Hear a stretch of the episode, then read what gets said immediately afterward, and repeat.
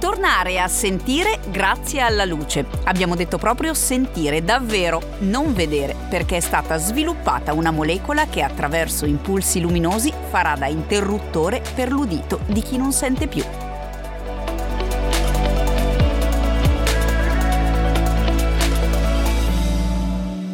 Sono Daniela Faggione e quello che state ascoltando è Davvero, il podcast che racconta le innovazioni di oggi per aiutarci a immaginare la salute di domani.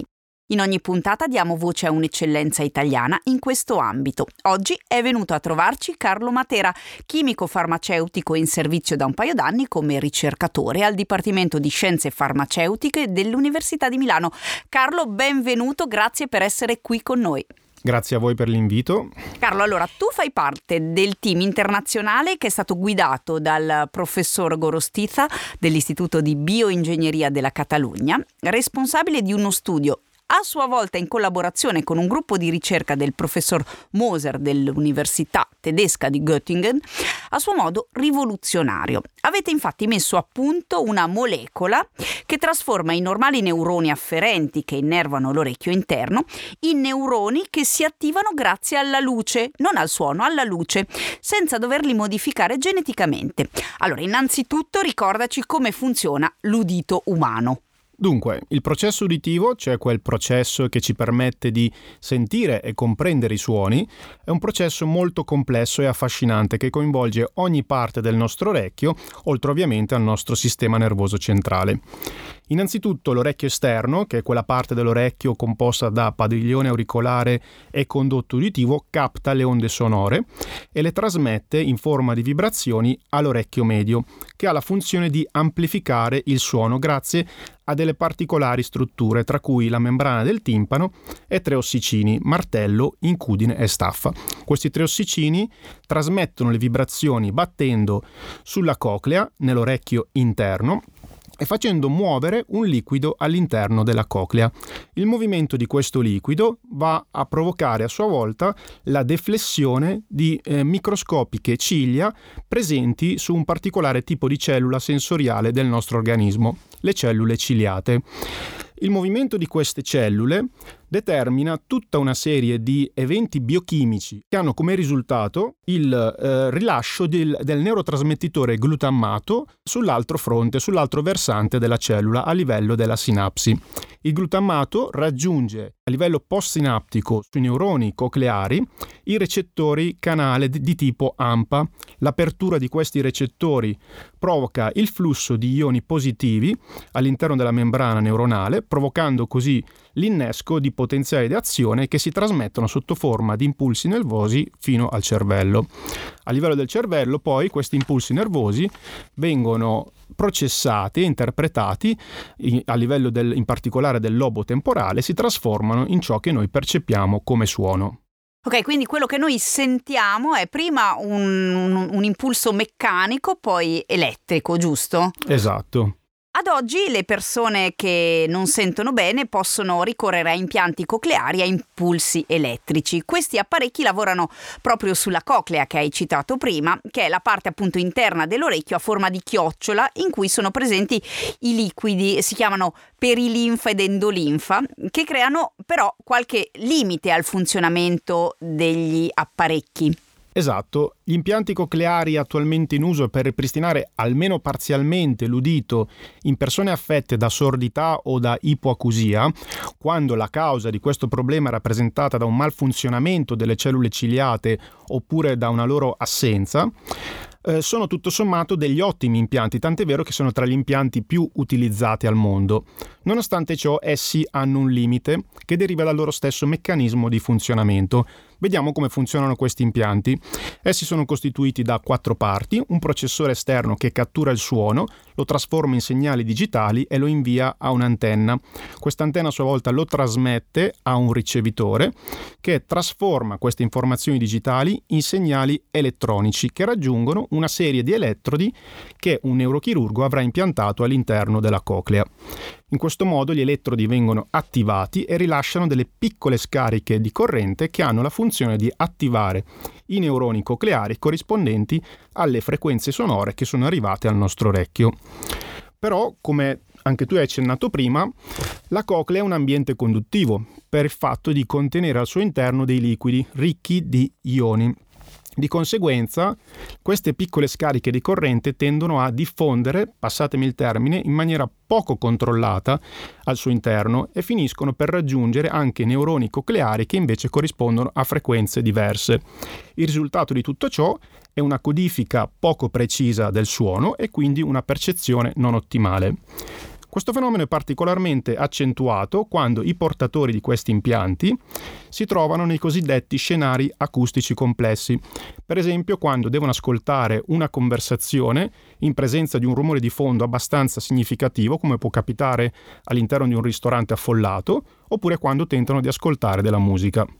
Abbiamo introdotto prima il vostro studio, recentemente peraltro pubblicato anche sul Journal of the American Chemical Society, e questo studio offre invece una possibile soluzione a questo problema di difetto di trasmissione grazie alla nuova molecola che voi avete progettato. Allora, il suo nome è TCP Fast, la dico all'inglese, poi eventualmente correggimi. Vuoi presentarcela?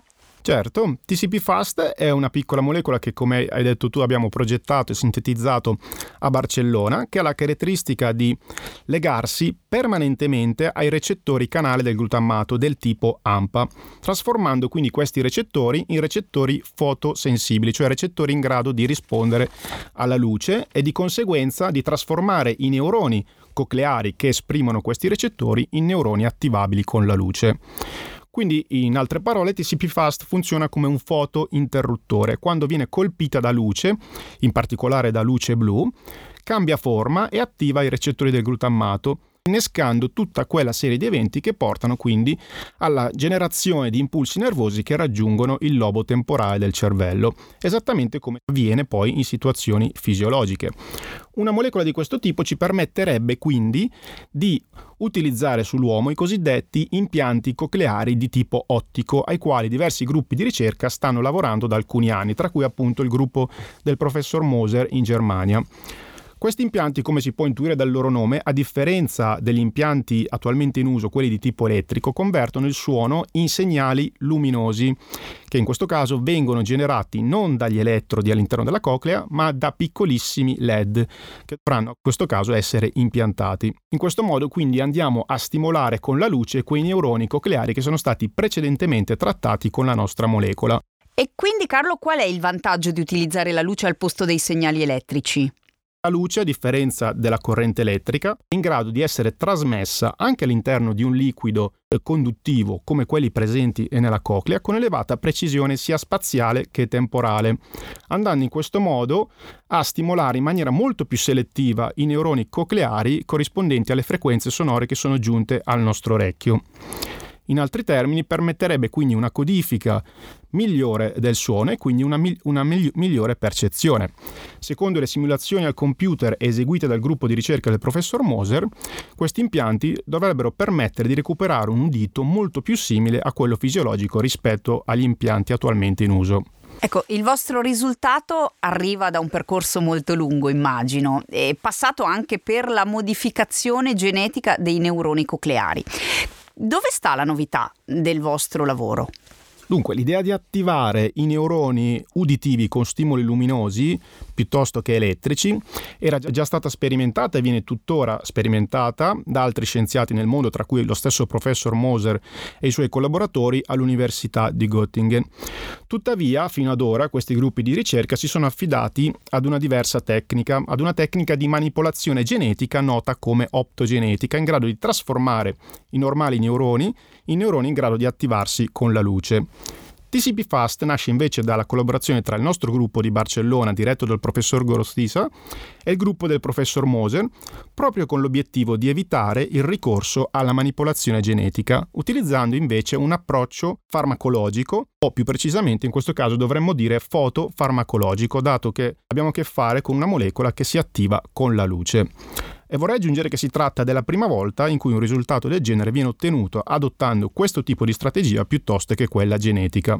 E tra quanto immagini che questa innovazione entrerà in uso per le persone e come immagini anche che verrà utilizzata questa molecola per migliorare l'udito? Dunque, TCP Fast è un prototipo e come tale non è perfetto. Per esempio è essenziale aumentarne la sicurezza e la durata d'azione in modo tale che possa essere utilizzata senza rischi o con rischi minimi per l'uomo e che possa essere somministrata con la minore frequenza possibile e idealmente per via topica. A mio parere la strada è ancora abbastanza lunga, ci vorranno dai 10 o più probabilmente 15 anni prima di poter immettere in commercio una molecola del genere per uso umano. Purtroppo i tempi della ricerca farmacologica sono generalmente lunghi in quanto efficacia e sicurezza di un nuovo farmaco vanno sempre valutate con grande accuratezza. Invece gli approcci genetici applicati agli impianti cocleari di tipo ottico sono probabilmente ad uno stadio più avanzato, dato che queste ricerche hanno avuto inizio qualche anno prima, per cui è probabile che si arrivi più in fretta ad un traguardo, anche se ci sono comunque degli ostacoli non indifferenti ancora da superare da un punto di vista etico e regolatorio, dato che stiamo comunque parlando di manipolazione genetica di cellule umane, di neuroni nello specifico. Ecco Carlo, lo chiediamo a tutti gli ospiti che sono impegnati in studi internazionali, quanta Italia c'è in questa evoluzione, ovviamente a partire da te che sei qui con noi. Lo studio di cui stiamo parlando è stato svolto quasi interamente tra Spagna e Germania, ma ho avuto l'onere e soprattutto l'onore di essere l'unico chimico di questo progetto, per cui direi che c'è una buona percentuale d'Italia in questa ricerca e vorrei aggiungere che in genere i chimici farmaceutici italiani sono molto apprezzati all'estero. Benissimo, questa è un'ottima notizia e faccio i complimenti a te per fare i complimenti a tutta la categoria. Ti ringrazio. Avete ascoltato Davvero? L'innovazione di oggi, la salute di domani, un podcast prodotto da That Morning. In studio Daniela Faggione e Carlo Matera. Tutte le informazioni su DavveroSalute.it.